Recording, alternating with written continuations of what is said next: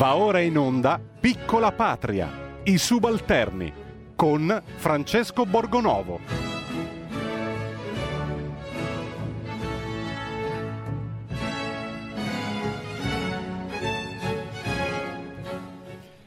Radio RPL nuovamente in diretta, diamo subito la parola a Francesco Borgonovo.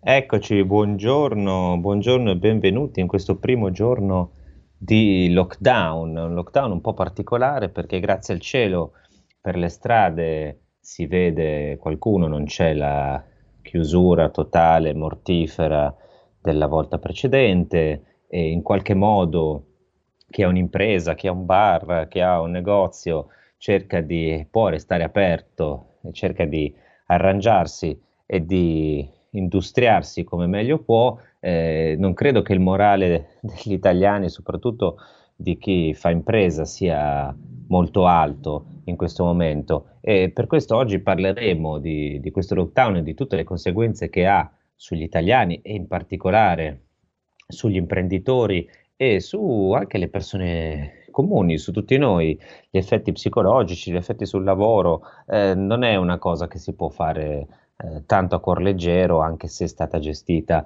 a mio parere, veramente in modo molto sbagliato e folle a tratti, con eh, dei cambiamenti, delle insicurezze, eh, della mancanza di chiarezza fino all'ultimo secondo. Noi abbiamo in collegamento per parlare di questo tema una persona che nei giorni scorsi, devo dire, molto coraggiosamente si è esposta, anche perché ha un ruolo eh, non proprio di secondo piano nel panorama italiano e internazionale. Io do il benvenuto a RPL a Deborah Massari. Buongiorno Deborah. Buongiorno Francesco, buongiorno a tutti. Allora, Deborah Massari, io ve la presento, è la collaboratrice e anche la figlia di Ginio Massari, che è il pasticcere italiano più famoso del mondo, eh, l'avrete visto nei vari programmi televisivi, eh, sul, su Sky, sulle varie reti 8, 9, insomma, eh, poi avrete eh, magari qualcuno avuto anche la fortuna di provare le sue creazioni, penso più di uno. Deborah nei giorni scorsi ha eh, preso una posizione abbastanza chiara eh, come imprenditrice e, e, come donna che si occupa di, di, gestire un'azienda, insomma un marchio comunque che è noto in tutto il mondo. E io le chiedo eh, come avete vissuto i giorni prima del lockdown, cioè le, queste settimane che, eh, di avvicinamento alla chiusura totale, perché io preferisco chiamarla chiusura totale più che lockdown. Certo. Allora, guardi, io ho ancora davanti agli occhi la conferenza stampa nella quale Conte, ora non ricordo se a febbraio o marzo, assicurava che nessun italiano avrebbe perso il lavoro. Ecco, io ho dato un occhio in questi giorni ai dati di Confesercenti che attestano che 90.000 imprese hanno chiuso ad oggi e che il 60% del comparto invece delle imprese della ristorazione rischia di chiudere con la seconda andata. Ecco, questa eh, a parere mio non è una paranoia, anche perché non si poteva non sapere che sarebbe finita così eh, alla nostra guida si deve chiedere autorevolezza e non autorità e sicurezza. E la sicurezza passa dalla verità e non dalle bugie. Insomma, passa dal sostegno e non dall'abbandono. Noi siamo noi, io parlo di, di, di noi gruppo Massari e in questo caso mi, mi espongo io in prima persona, io sono stufa di sentirmi dire di essere responsabile da un governo che troppo spesso non lo è. Ecco, questo diciamo che è il, è il mio punto di vista. Eh, oltretutto noi Mm, diciamo, abbiamo anche alzato la mano, eh, siamo, abbiamo raccolto migliaia di firme del, del nostro settore e eh, ci siamo messi a disposizione del governo, nel senso che abbiamo proprio alzato la mano per chiedere aiuto, avremmo voluto dare il nostro contributo, sederci eh, e incrociare diciamo, le, le, nostre e competenze. Vi ha chiamato qualcuno, vi ha contattato qualcuno, si è fatto vivo qualcuno da parte del governo? Assolutamente no non, non la risata, stati... Diciamo che la risata era amara ma era indicativa. Ecco, eh, oggi iniziano questi primi giorni di, di chiusura che eh, mi sembrano anche un po' arbitrari, cioè ci sono degli esercizi che sono aperti, alcuni esercizi che sono aperti ma solo con l'asporto, altri esercizi che sono chiusi e non si capisce bene eh, per quale motivo, insomma, quali siano state le, le differenze, no? Eh, non so, io vedo alcuni bar che si sono attrezzati, ad esempio, a servire il caffè all'esterno, no? Con questi tavolini, mi domando se ehm, così sarebbe cambiato molto se ci fossero stati dei tavolini fuori ben distanziati per sedersi. Voi come, come affronterete queste, queste giornate e soprattutto che impatto avranno sulla, sul vostro giro d'affari? Ma allora, nella realtà non è tanto la eh, chiusura del bar. Mm, nostro, I nostri bar, perché noi abbiamo ad oggi tre punti vendita, il quarto in apertura eh, tra una ventina di giorni a Verona. Eh, non è proprio la chiusura del bar in sé, è eh, il fatto che eh, la gente non esce per la paura eh, e la paura viene ancora prima delle restrizioni. Ecco, posto che io adesso sono nella pasticceria di Brescia e n- non vedo proprio gente che gira. Ecco, quindi il problema è proprio questo, è che non, non, non ci sono persone in giro.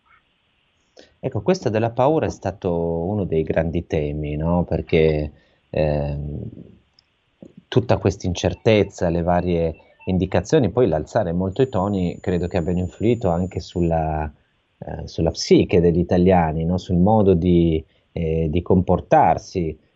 Io mi domando, ma eh, lei si sarebbe aspettato un approccio differente, avrebbe pre- mm, preferito qualcosa, non so, qualcosa di più confortante, di maggiore, cioè anche a livello di, proprio di parole, di modo di affrontare questa pandemia? Beh, assolutamente sì, anche perché eh, bisognerebbe infondere nella gente mm, la, allora, il virus esiste, ecco, no, no, non possiamo non pensarlo, però non possiamo diffondere eh, solamente il terrore e la paura eh, dobbiamo cercare eh, di, di, far sì che le persone possano tornare serene perché eh, adesso veramente mh, mm, il, il, i, i, modi, cioè si fa fatica anche ad approcciarsi con le altre persone, parlo anche di social, cioè non si sa come gestire i social perché le emozioni delle persone sono completamente variabili, eh, c'è chi è depresso, chi è arrabbiato e non si può negare adesso che eh, l'emotività delle persone giochi un, un ruolo molto importante. Lei si sente più depressa più arrabbiata? io sono più arrabbiata, anche perché noi crediamo nella nostra attività, crediamo nel paese, eh, crediamo nel Made in Italy, nell'impresa familiare, eh, abbiamo 130 dipendenti e eh, di questi 130 durante il primo lockdown 80 sono stati messi in cassa integrazione. Non possiamo non essere arrabbiati perché questi 80 ragazzi che a loro volta sono padri di famiglia o sono comunque dei ragazzi giovani che si eh, gestiscono da soli hanno ricevuto la cassa integrazione dopo 3, 4, 5 mesi. Quindi io mi metto nei panni dei nostri collaboratori eh, e noi adesso stiamo tentando di riorganizzarci, di riorganizzarci internamente per far sì che nessuno torni in cassa integrazione. I baristi che quindi non possono lavorare adesso sono stati spostati al confezionamento nella sede centrale, ma è comunque alla fine una riorganizzazione nostra interna. Quindi la, la, prima volta avete dovuto anticipare voi dei soldi, avete dovuto sostenere, farvi carico dei dipendenti, com'è andata? Allora, eh, non abbiamo potuto in quanto abbiamo appena aperto dei punti vendita e eh, quindi siamo un'azienda storica come brand, ma nella realtà eh, siamo una start-up perché i nuovi punti vendita sono attivi da, da poco, quindi ab- abbiamo sulle spalle... Avete fatto degli investimenti, investimenti, e non è pensabile di dire a un imprenditore che ha appena speso dei soldi adesso devi pagare tutta una serie di cose che tu non hai disponibili perché non ti entra denaro fondamentalmente, no? Sì, poi c'è anche una cosa molto particolare, perché è vero che i cittadini devono essere resilienti, però nella normativa sui ristori, quella che, che, è appena uscita, per esempio, la nostra società di Verona, che è una neonata, non prenderà un euro, perché l'anno scorso non c'era. E quindi questo è, è un'ingiustizia, perché se uno fa un investimento adesso dovrebbe essere premiato e non escluso. Quindi voi avete creato dei posti di lavoro, però vi tocca eh, riassettarvi e non avete, non avete aiuti. Questo è no, il, esatto. il risultato? Beh, è una cosa molto interessante, un fenomeno di un caso di studio, come dicono no, le università, perché eh, eravamo quelli a cui tutto il mondo guardava e speriamo che non ci guardino o comunque che ci guardino magari per queste cose e vedano di, di, fare, di fare, diversamente. Eh, lei mh, si aspetta che, che dalle prossime settimane si aspetta che ci sia un miglioramento, che cambi qualcosa o teme che arriveranno altre, altre strette? Allora, ovviamente io spero che questa sia una stretta in previsione del Natale, anche perché se il Natale, mm, il mese di dicembre per noi mm, vale, vale 5 per esempio, il mese di novembre vale 1 o 2, ecco, quindi piuttosto buttiamo via novembre che dicembre. La mia paura è che il governo adesso stia facendo il salto della rana, cioè non vorrei che ci svegliassimo privi delle nostre libertà fondamentali perché a furia di provvedimenti che si susseguono a passo ravvicinato, uno non si rende conto di ciò che accade e dopo si sveglia e mette insieme il tutto e vede che, che, che non è rimasto nulla. Ecco, ci stanno privando fondamentalmente della libertà. Voi avete, le chiedo questo per capire un po', voi avete avuto dei casi di contagio in azienda? No, mai. Neanche uno, quindi insomma vuol dire che insomma, lavorare anche in sicurezza è possibile, eh, se non è altro eh, si può continuare, insomma, l'attività, ecco, ci sono delle attività che non sono necessariamente eh, pericolose per la collettività anche stando alle alle come dire, norme molto stringenti che ha, che ha mh, applicato il governo. Io Deborah le chiedo di restare ancora un attimo con noi perché introduciamo un altro ospite, ma prima ci sentiamo un pezzettino musicale anche per dare un pochino di energia a chi Va ci bene. ascolta durante questa chiusura.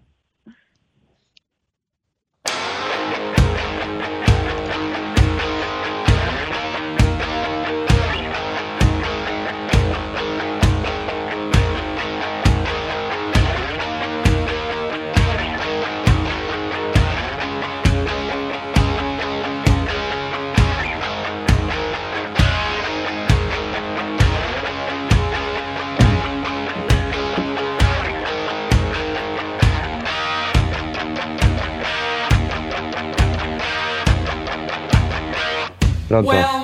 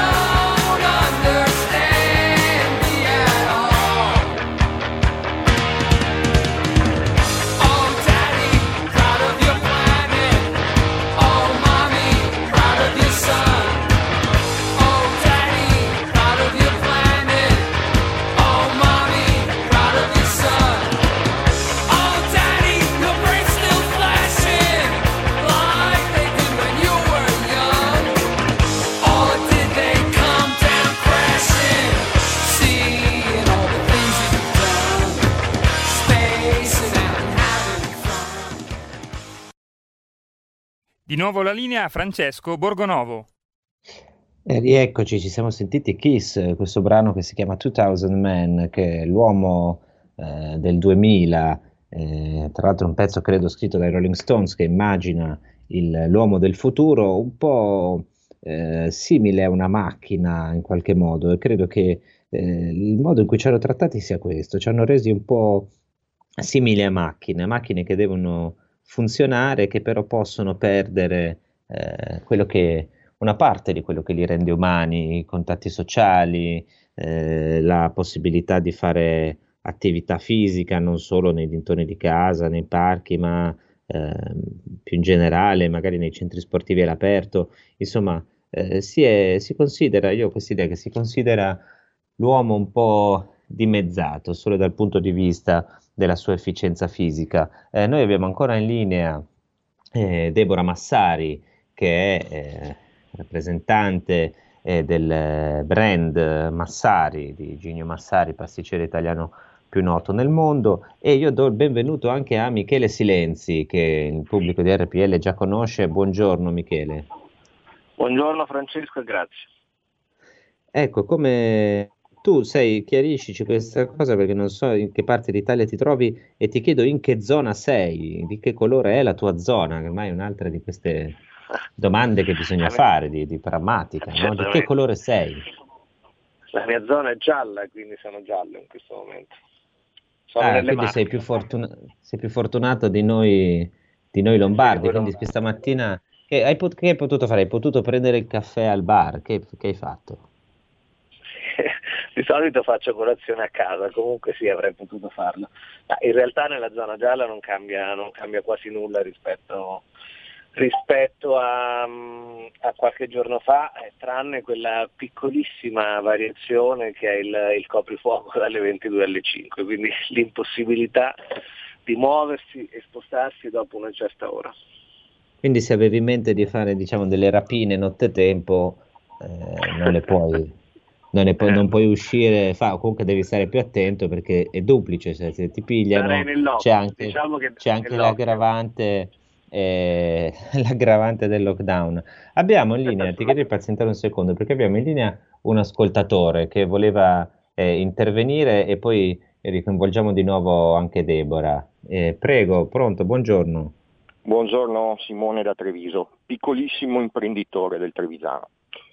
Mi ha fatto riflettere un attimo la discussione prima con la signora Deborah, se non, se non sbaglio, se non ricordo male esatto, il nome. Deborah Massari.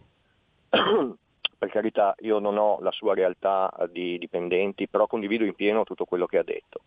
Solo che eh, volevo fare una piccola riflessione. Io mi chiedo, eh, è vero quello che ha detto? Cioè, anche noi in Veneto, pur essendo stati graziati dalla zona gialla, molto per opera della, dell'amministrazione, molto per uh, fortuna, perché a questo punto bisogna dire anche questo.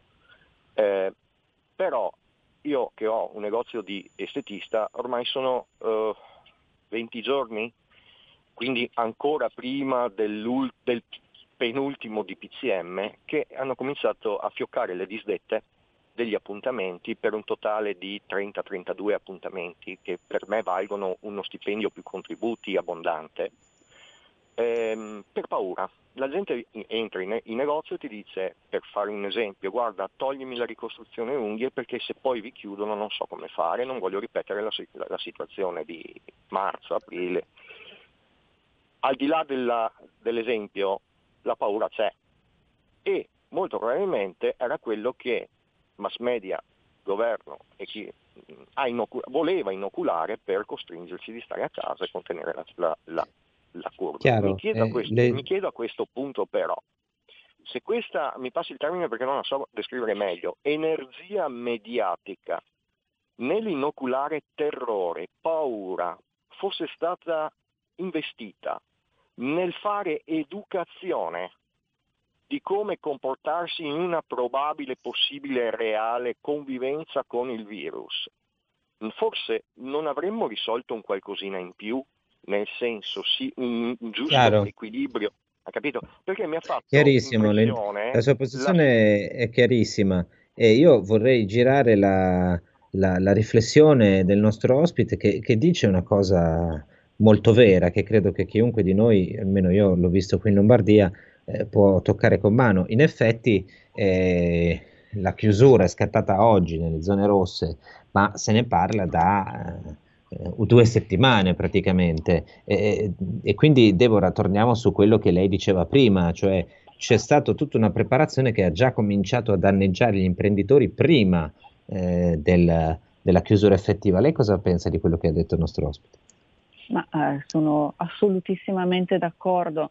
Il punto è che abbiamo avuto un'estate davanti per prepararci e non abbiamo fatto nulla. A marzo siamo stati investiti da un treno ad alta velocità. Eh, adesso avremmo potuto essere investiti, non dico da una bicicletta, ma da una macchina che va a 30 all'ora. Ecco, avremmo potuto farci sì male, ma non così male e, e non è stato fatto nulla. Cioè, noi abbiamo buttato via un'estate nella disorganizzazione. Ecco, allora io voglio ringraziare Deborah Massari per essere stata con noi questa mattina, le facciamo in bocca al lupo lei e i suoi dipendenti. E fortunatamente c'è anche qualche imprenditore che eh, continua a, ad aprire dei punti vendita, a rischiare del suo e a eh, creare lavoro, cosa che ogni tanto, anzi troppo spesso, eh, questo governo si dimentica. Quindi la, la, ringraziamo e speriamo di ridarci appuntamento qui su RPL, magari per festeggiare insomma, la riapertura e lasciarci dietro le spalle questa situazione. Grazie, grazie a Deborah voi, Massari. grazie Francesco, buona giornata.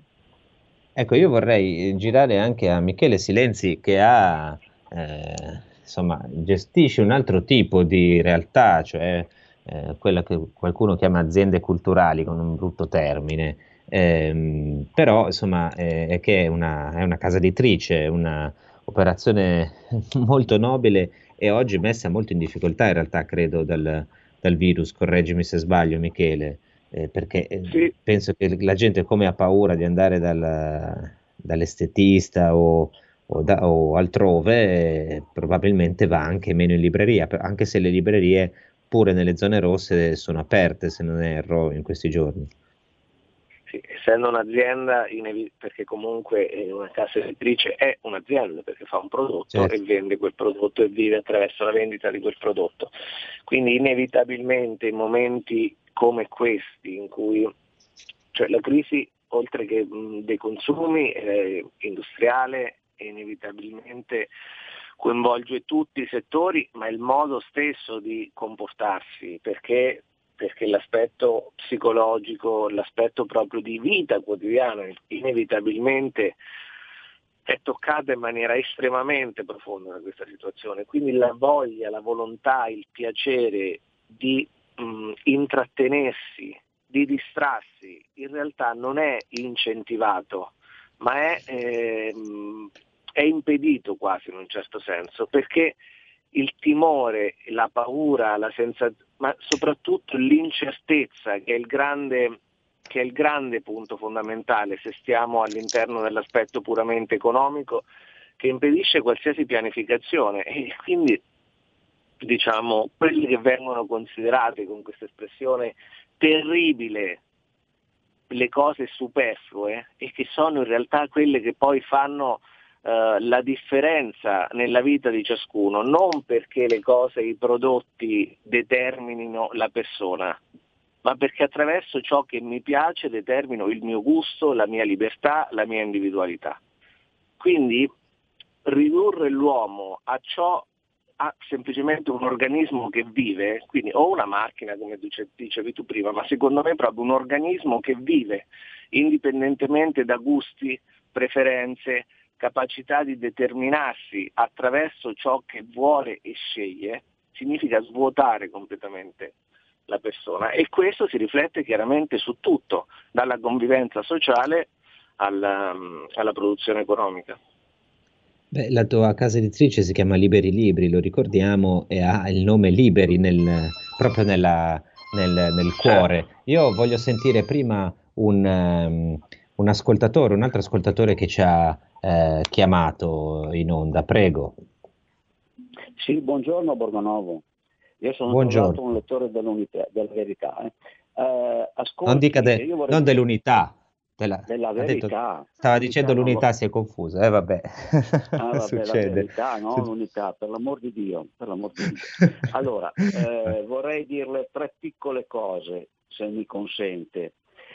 La prima per rispondere alla signora Mariani, mi pare che si chiami, no? quella, pri- quella, signora di prima, è che la gente non esce non tanto perché ha paura, sì, ovvero ha paura delle multe, perché se no uscirebbe come si uscirebbe, eh, eh, ma proprio ha paura di questo. La seconda ed è fatta ed è stata generata dai giornalisti. Mi perdoni, non so se ha sentito la cronaca di un suo collega per l'ospedale di Circolo di Varese. Sembrava di rivedere la, la guerra del Vietnam, una delle più cruenti negli ultimi eh, Credo che fosse anni. questo a cui si riferiva Deborah Massari eh, prima e cui, paura, di cui parlava anche sì, Michele Silenzi, quello, cioè questo atteggiamento mediatico di presentare sì, la situazione sì. come se fosse una guerra, appunto, no? con, eh, giocando anche molto sui dati. Io, se mi consentite, sarei uscito lo stesso. Eh. Comunque, la seconda è molto semplice. Questi divieti sono fatti alla cacchio, o vale a dire per le grandi città. Io che sto in un paesino, non ho neanche il supermercato, però ce l'ho nel comune a fianco. Lei pensa che posso andare a fare la, la spesa senza trovare il solito poliziotto locale che ti fa la multa, perché oltretutto ti conoscono. E, seco- e terzo, eh, eh, questa è colpa di Fontana eh, e questa gliela scriviamo a Fontana, che non ha capito una beata mazza. La terza cosa importante secondo me, a proposito, ancora una volta proposito, eh, a proposito del Vietnam, dove con 50.000 morti in 5 anni gli Stati Uniti hanno perso una guerra, ma solo perché è stata proiettata in maniera eh, maniacale sulla televisione è stato quello, perché 50.000 morti, mi perdoni, le dico una cattiva, non sono niente. Eh? Così allora, speriamo di, di, di, averne, di, non averne eh, di morti, perché anche una sola, purtroppo eh, non dobbiamo fare lo stesso errore, cioè di ridurre, come diceva Silenzi prima, non ridurre a macchine né a, né a numeri gli esseri umani, però è molto chiaro il suo ragionamento e penso che in realtà vada anche un po' sulla linea di quello che dicevano i nostri ospiti prima, cioè io credo che l'atteggiamento dei media eh, in questo senso non abbia per niente aiutato e il governo lo abbia un po' sfruttato, in effetti è stato utilizzato per inoculare appunto eh, paura nelle persone, poi le persone, eh, poi c'è chi uscirebbe lo stesso e c'è chi invece non se la sente così tanto di andare fuori perché è terrorizzato, poi ognuno eh, reagisce a modo suo, ma io penso che un governo non dovrebbe creare eh, questo panico e dividere le persone, dividere la nazione, che è un'altra cosa che è successa.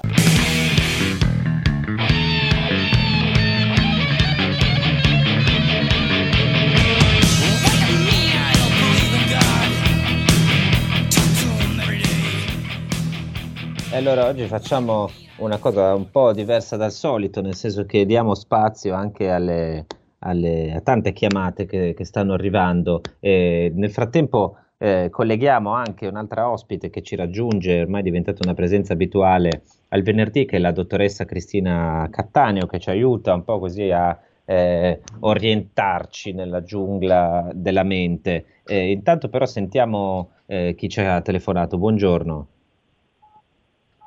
Pronto? Pronto, mi senti? Sono Marco da Mantova. Sì, sì, eccoci. Buongiorno eh, Marco, prego. Buongiorno. Allora, io posso immaginare che mh, mm, si tema a dirlo, ma siamo davvero sicuri che quelli che ci stanno governando, e a questo punto non parlo soltanto di Italia, ma visto che anche gli altri stati europei si comportano come l'Italia con il lockdown ad orologeria, non sappiano quello che fanno? Perché quelli che vanno davanti alle telecamere sicuramente non fanno loro le cose, hanno qualcuno che gliele passa, perché non sono tecnici. Quindi secondo me c'è una regia che vuole portarci in una determinata direzione e magari vuole stravolgere il mondo come l'abbiamo sempre conosciuto negli ultimi 40 anni e vuole creare il classico mondo nuovo. Perché la gente deve uscire? Ma è meglio che stia a casa, ci sono le piattaforme digitali che fanno tutto i negozi. Ma cosa servono i negozi? Si può comprare tutto online, i teatri, Chiari- le mostre. Chiarissimo, eccetera. chiarissimo. Vi chiedo scusate di essere brevi che così sentiamo più persone possibili, ma il, discorso è, è molto chiaro. Eh, io dico brevemente la mia su questo. Io non, non, credo, non mi piace la parola complotto, non penso che ci siano... Eh, i, i grandi complotti con cappucci e quant'altro. Eh, penso che ci siano delle realtà che sono molto abili a sfruttare la situazione, di sicuro le aziende eh, digitali lo hanno fatto, hanno sfruttato perfettamente questa situazione e penso che sia anche vero, e qui chiedo l'aiuto di Michele Silenzi, che questo sia un po' il, un modello che, che può piacere diciamo, all'ideologia della Silicon Valley e più in generale al, al mondo che stiamo, che stiamo, costruendo, cioè delle persone isolate che vivono eh, per, lavorando, insomma, attaccate al computer, eh, servite da tutti questi strumenti che, digitali che portano la cena, portano le cose direttamente alla porta di casa. Eh, credo che la direzione sia questa. Io eh, lo dico sinceramente, non credo nel complotto, penso che eh, in qualche modo pensare a un complotto sia anche un po' so- sopravvalutare i nostri, i nostri governanti, almeno quelli italiani. Poi la nostra situazione a livello di numeri è un po' diversa da quella di altri stati. Sicuramente però c'è una tendenza della modernità in questo senso, no? nell'isolamento delle persone e nel controllo. Tu che ne pensi, Michele?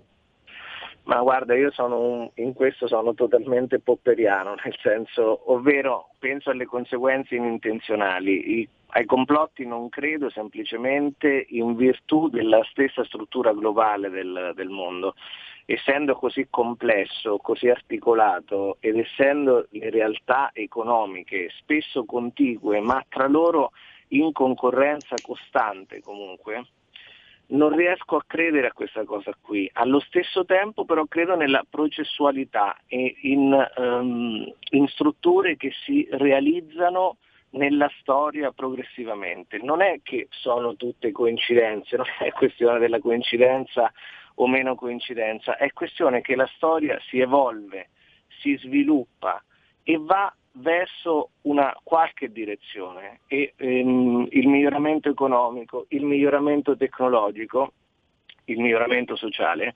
inevitabilmente cambia anche la struttura sociale la struttura economica su cui gli individui si poggiano e quindi cambiano inevitabilmente anche le loro abitudini che le portano ad essere sì, sicuramente eh, più diciamo, individualizzati o qualcuno dice atomizzati, eh, la famiglia tradizionale decade perché nuovi costumi sessuali e sociali eh, si vengono a formare. E questo virus perché è così significativo? Primo perché è totalmente globale, ovviamente, e quindi tocca a tutti. Certo. Ha un'incidenza però specifica e particolare dove? Nella società occidentale, perché comunque Giappone, Corea, Cina, per motivi diversi e per cause in parte comprensibili, in parte ancora non comprese, ma che magari nel corso del tempo capiremo meglio, organizzazione, tracciamento o altre cose simili, sono riusciti, mentre Europa e Stati Uniti, ovvero l'Occidente, diciamo classicamente inteso,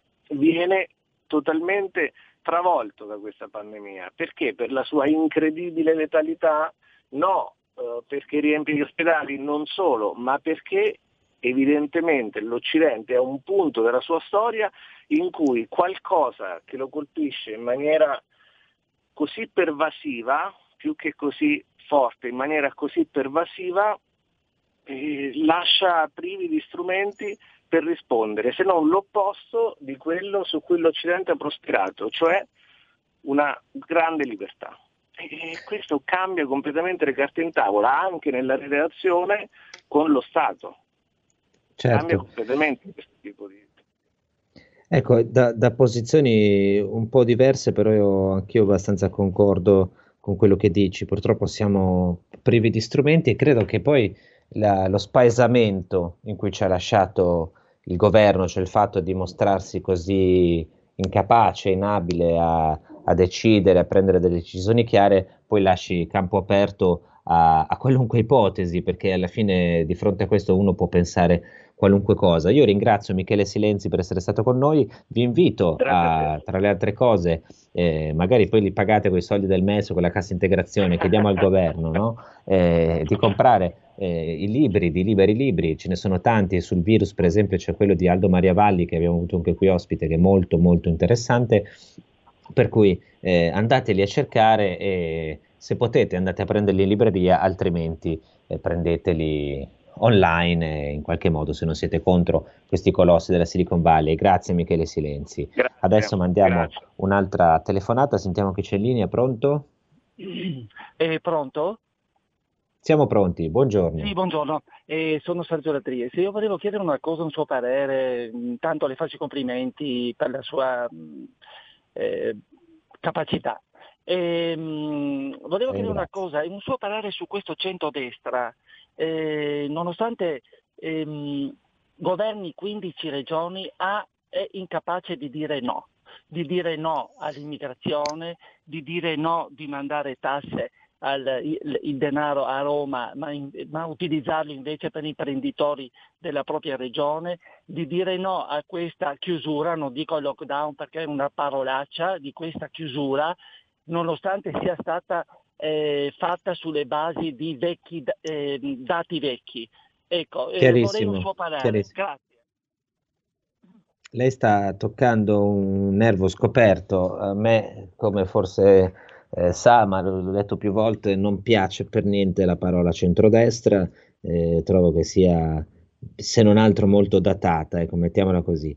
Eh, devo dire che negli ultimi giorni un po' più di opposizione alle chiusure c'è stata, tra l'altro oggi alcuni giornali di sinistra accusano Salvini, ad esempio, di essere il grande regista di questa operazione sovversiva di opposizione eh, alla chiusura. Eh, penso anch'io però che nel, soprattutto nei mesi scorsi ci sarebbe potuta e dovuta essere eh, un'opposizione più radicale. Eh, lei ha citato, la nostra sottatore adesso ha citato eh, l'immigrazione e altre cose, eh, è evidente che purtroppo a livello regionale eh, sull'immigrazione si può fare ben poco, ehm, addirittura a livello nazionale si può fare ben poco perché poi ci sono delle norme europee, delle sentenze da rispettare, quindi poi non è così facile agire, soprattutto se si sta all'opposizione o se si sta al governo con un alleato che non aiuta più di tanto, come è stato in passato. Ricordiamoci sull'immigrazione che insomma, c'è un ministro che viene processato per aver fatto appunto quello che aveva promesso di fare, cioè bloccare l'immigrazione. Quanto al virus, penso che ci sia stato un po' un ordine sparso e che tante volte i vari governatori abbiano anche un po', se non anche un po' stati colpiti dal, dalle campagne mediatiche, cioè abbiano avuto timore in certe occasioni di vedersi linciare sui giornali come, come è stato in precedenza. Io penso però, mi permetto, eh, mi permetto di dirlo, di dire la mia posizione, penso che ci sarebbe dovuta essere in certi momenti un'opposizione più decisa, che non significa più gridata, più urlata, ma più eh, radicale nei temi, no? di fronte a un governo che è stato totalmente irresponsabile, eh, confusionario e appunto aperto poi a ogni tipo di, di speculazione, perché in qualche modo quando tu non fai niente o crei confusione, poi allora vale tutto, i cittadini possono pensare qualunque cosa e ognuno per sé. Dovremmo avere in onda Cristina Cattaneo. Buongiorno, buongiorno Cristina. A tutti, buongiorno Francesco. Ecco, stavamo, abbiamo visto, insomma, il nostro centralino stanno arrivando tantissime chiamate, purtroppo non riusciamo a sentirle tutte e mi pare di capire che rispetto ad altri giorni, insomma, la sensazione prevalente sia quella di rabbia, di, di, proprio non, di non poterne più. Sì, certo, devo dire anche una cosa, che c'è una caratteristica eh, un po' del, delle persone eh, in generale del nord Italia, ma è un termine che non è politico eh, perché coinvolge anche, cioè, anche l'Emilia, anche la Liguria, insomma, ma di popolazioni che sono abituate e poi tra l'altro anche chi viene a lavorare da fuori un po' si uniformizza no, poi al carattere, no?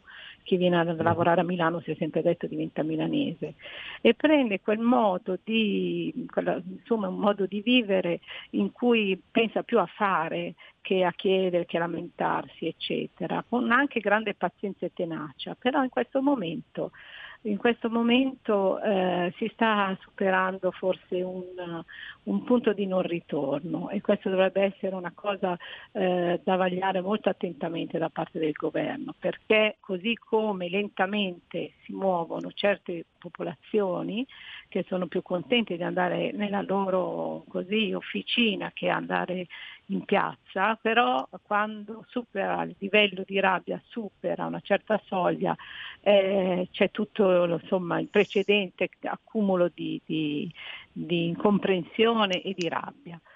Io volevo dire una diciamo cosa. Diciamo che è un po' l'ira dei miti in qualche maniera, no? che è, è da temere in questo caso, cioè, dopo un po', eh, ma l'abbiamo sentito nelle parole dei nostri, dei nostri ascoltatori sì. che chiamassero da Mantova, da Trieste, da, da altre eh, zone, insomma c'era, e poi soprattutto avevano esattamente quello che dici tu.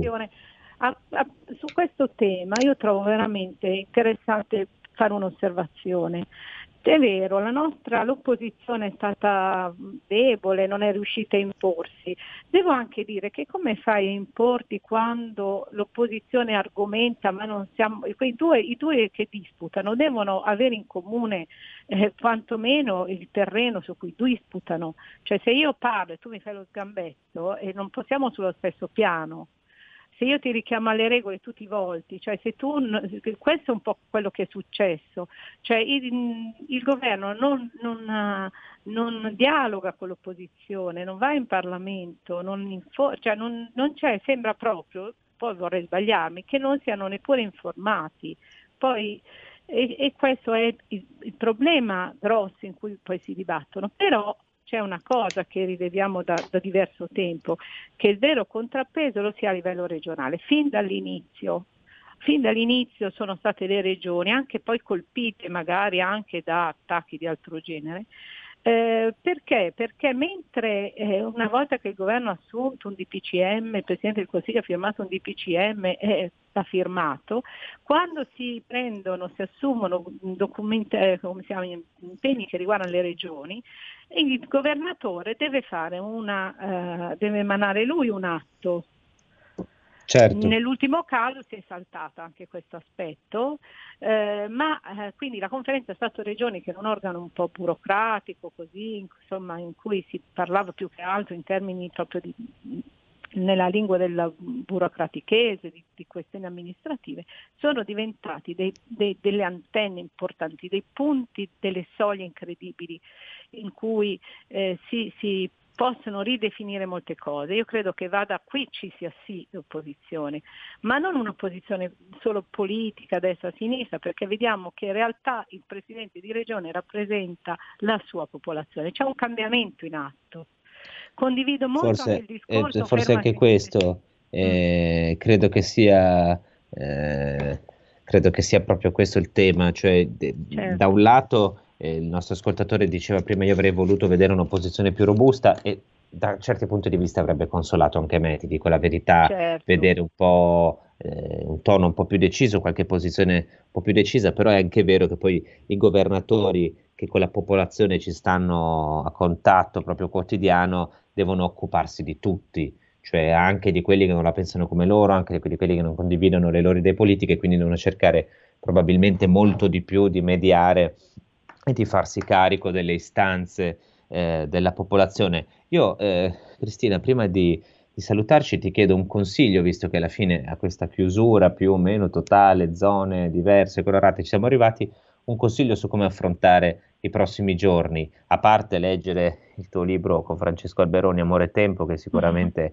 è una, un'operazione utile no, in questi giorni di chiusura, ma ti chiederei un, un consiglio per come affrontare proprio psicologicamente questi, queste settimane che ci attendono? Eh, consideriamo che è più difficile di prima perché è una reiterazione, perché è più incomprensibile e perché, eh, parlo almeno io da Milano, ci sentiamo anche colpiti perché molte persone che conosciamo ora è un po' come la situazione di Bergamo, sono ammalate, quindi c'è anche una paura vera e, e io credo che chi è in difficoltà col lavoro, soprattutto chi è a casa continua a fare il suo lavoro, deve attivare le sue eh, capacità di, di, di non rimanere in un tempo vuoto. Eh, e leggere libri, perché adesso i libri stanno uscendo, stanno uscendo tanti libri, c'è un risveglio di libri che parlano di queste situazioni e dei partiti digitali, insomma bisogna informarsi non sui social per favore. Invece per gli altri cercare di capire dove vanno i consumi, cercare di capire cosa possono fare, cercare di imparare qualcosa che potrà servirli eh, per servirli più avanti.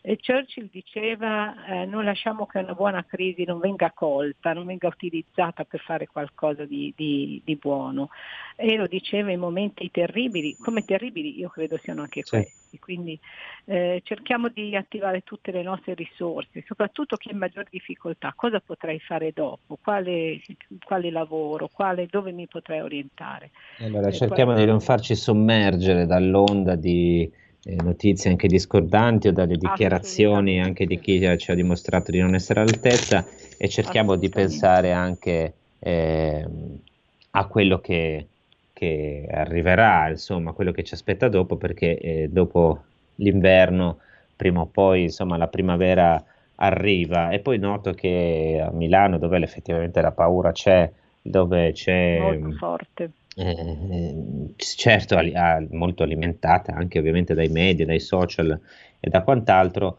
però c'è già una reazione, una cosa che io voglio, l'ho già detto più volte nel corso di questa trasmissione eh, e la noto anche nelle persone che ci hanno chiamato, una reazione proprio di, di carattere, no? forse sì. quello che dicevi tu prima Cristina, c'è questa gente abituata a fare, a lamentarsi poco e a, e a fare tanto, che vuole eh, reagire, non sopporta di, di stare fermo. Penso che questo ancora una volta ci salverà. Sulla rete, sulla, la rete serve a tante cose, non serve solo ad andare nei social, eccetera, bisogna usare la rete per, per le sue potenzialità più importanti, quello di mettere in relazione persone che sono affini, che hanno gli stessi problemi, che vogliono documentarsi, che vogliono conoscere, eh, che si conoscano anche l'un l'altro, in modo che se tu mi dici una cosa, io so perché siccome me la dici tu Francesco, io so che tu sei una persona seria, allora posso prendere l'informazione che mi dai, perché noi abbiamo bisogno della reputazione di chi parla di avere la sicurezza della reputazione di, di chi parla e lo vedi fa, guardando cosa ha fatto nel passato e sapendo chi è.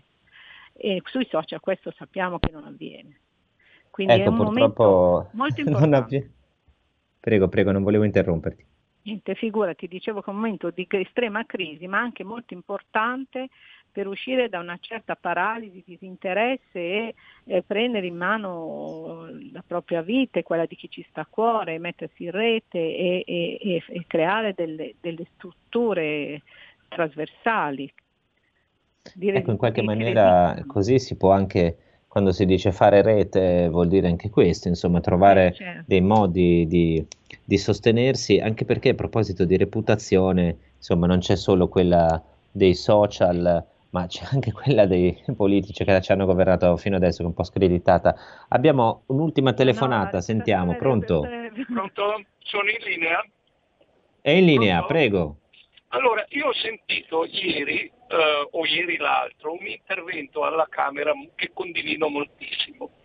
Allora, la nostra Costituzione compita che i primi diritti e salvaguarda sono il lavoro, e la libertà. La salute viene per 36esimo. Ognuno di noi sa come badare alla propria salute. Ognuno di noi, se lavorava o se aveva un impiego, aveva anche i soldi per pro- provvedere alla propria salute. Lo Stato deve provvedere solo agli indigenti o a chi non può provvedere diversamente. Invece qui, in nome della salute, si è tirato fuori più volte un decreto che non so quanto sia legale. Io dico una cosa, personalmente se le forze dell'ordine mi chiederanno l'autocertificazione non la esibirò.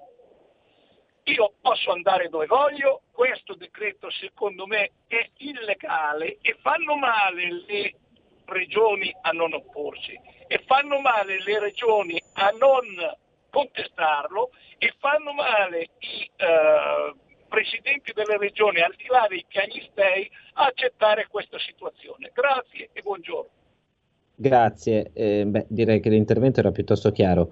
Eh, io le dico la mia. Eh, a me, sinceramente, guardi, mh, mm, interessa anche relativamente a che posto è, eh, a che posto sono nella Costituzione, la salute, il lavoro. Io penso che si possa e si debba tutelare tutto e si può fare, che non significa che lo Stato deve impicciarsi di qualunque cosa. Eh, io penso che però la, per come è organizzato il nostro Stato possa occuparsi contemporaneamente della salute, del lavoro e garantire la libertà. E l'idea che queste cose siano in contrapposizione è stata secondo me una delle cose più gravi che ci sono state instillate dai, dai media e dal governo in questi giorni, un po' come l'idea di mettere gli uni contro gli altri, eh, gli autonomi contro i dipendenti pubblici, i giovani contro i vecchi, eh, i bambini contro i nonni, eh, questa divisione della popolazione, eh, diceva qualcuno, divide e timpera. Eh, questo è deleterio. Io penso che si potesse tranquillamente, con, eh, anche con azioni abbastanza semplici. Facciamo un esempio, non comprare i banchi a rotelle, ma occuparsi di organizzare le scuole e i trasporti pubblici in maniera diversa, ad esempio. Erano cose molto banali, ma eh, che si potevano fare e avrebbero consentito di garantire sia la salute, perché delle volte, eh, specie in certi casi, lo Stato deve intervenire per mettere a disposizione le terapie intensive, reparti e tutto quello che eh, che serve. Allo stesso tempo si sarebbe potuto garantire di più il lavoro delle persone e la loro libertà. Poi eh, dell'opposizione abbiamo parlato fino adesso. Eh, ci sono stati anche dei giuristi, tra cui per esempio Sabino Cassese, che insomma non è di certo un pericoloso sovranista, che hanno detto che la, dire, questi DPCM non sono proprio uno strumento eh, molto condivisibile. Questo è un tema in cui ci avventureremo magari nella prossima puntata. Eh, noi per oggi siamo in conclusione, io ringrazio Cristina Cattaneo, vi invito a seguire Grazie. i suoi consigli e a leggere eh, i suoi libri tra gli altri, insomma noi consigliamo sempre libri perché eh, ci piacciono e non perché di nuovo vogliamo mettere in contrapposizione una, un'attività con l'altra. Eh, per me devono essere aperte le librerie, devono essere aperte le lavanderie, devono essere aperte le pasticcerie e, e tutti, tutti, i negozi e chiunque deve avere la possibilità di sopravvivere perché già abbiamo fatto tanto e già abbiamo dato tanto e forse è ora che cominciamo un po' a, a ritornare alla normalità e quindi speriamo che i prossimi giorni ci sostengano e ci confortino lungo questa strada. Io vi lascio adesso però e chiudiamo con una nota solare dopo un po' di rabbia e un po' di malumore, vi lascio nelle mani del nostro meraviglioso direttore Giulio Cainarca, di cui abbiamo anche l'immancabile jingle. Sentiamo. Sabato sera a casa mia. Tutti! È un bel direttore! È un bel direttore! Jingle, chiudiamo la nostra puntata. Non faremo questa volta il premio Barcone Francesco, d'Oro, anche perché ce ne avremo. Francesco, Eccoci. sabato sera a casa mia non si può più. Eh, no, eh, appunto, lì devi esibire un'autocertificazione, come funziona? Non possiamo... No, a casa Dopo... mia si può ancora, ma con autocertificazione naturalmente, perché a noi ci ah, piace come... un casino quel modulo lì da portare in tasca, no? È bellissimo, ma è meraviglioso. Una volta uno usciva e dice, c'ho i contanti, c'ho le cose, adesso devi avere l'autocertificazione, un altro po' dovrai uscire con l'avvocato che ti Quindi che io ti vorrei, vorrei, ribadire, vorrei ribadire che, per chi non l'avesse capito, sabato sera cosa succede? Sabato sera Sabato sera. Sabato sera a casa mia. Tutti! È un bel direttore! È un bel direttore! E qualora non fosse Beh, possibile perché il lockdown ce lo impedisce, noi continueremo a sostenerti e farti sentire amato in compagnia in rete mandandoti questo jingle meraviglioso e anche con gli applausi finti, così uno ha la sensazione anche di essere in mezzo a una folla. esatto, esatto. Allora, ti dobbiamo ti, salutare ti, ti per cedo. il momento. Ci vediamo sabato sera tutti a casa mia. Tutti, tutti a casa di Kainarca. Mi raccomando, suonare Kainarca e portate qualcosa così fate girare anche l'economia, comprate da sport e poi fate segnare sul conto di Kainarca così lui offre. Va bene? Buon fine settimana a tutti.